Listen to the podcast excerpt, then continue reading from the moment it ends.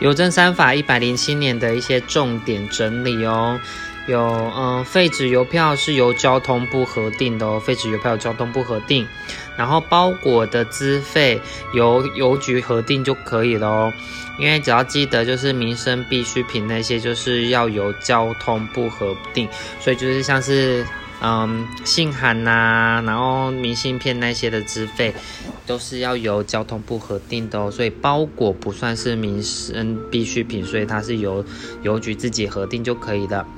再就是补偿金请求权自收到通知日起五年间不行使而消灭哦。补偿金哦，补偿金是五年内，补偿金五年内。还有就是邮政服务人员，那他。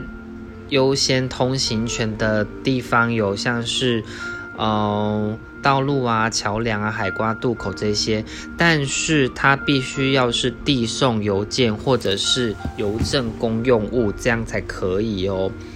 再下一个是重复使用那个，就是你做坏事重复使用那个邮票的部分，你就是涂胶类啊这些的，它就是九千块以下的罚金哦，是罚金。再下一个是误收他人邮件不返还的话是多少呢？是两千到一万哦，两千到一万。再下一个是已得邮件补偿的话，那可以于三个月内退还，然后去换信件哦。但是是不强迫的啦，你就是可以，不是一定要哦。再下一个是冒用字样啊，就是邮局的一些字样之类的，是罚两万到十万的罚款哦，是罚款不是罚金，两万到十万的罚款。还有就是汇兑，呃，汇票的兑领是为三年内为期限哦，汇票的兑领是三年内为期限的。再下一个是要保人与被保人不同一人的话，那他如果说要移转。就是他一些权利的话，必须要有被保人的书面通知才可以移转哦。被保人的书面通知。再下一个是简易人寿的保险的费率是由行政院核定的哦，保险费率是由行政院核定的。那简易人寿的施行日期很久以前哦，要记住是二十四年的十二月一号哦，超级久的二四一二零一。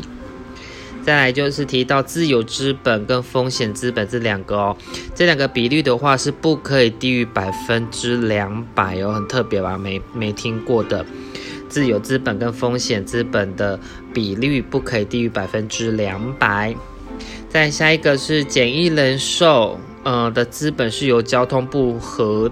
那报行政院核定的哦，所以小演艺人寿的资本是要报到行政院去核定的哦，而且它的十五 percent 的部分是要缴于国库当做保证金的哦，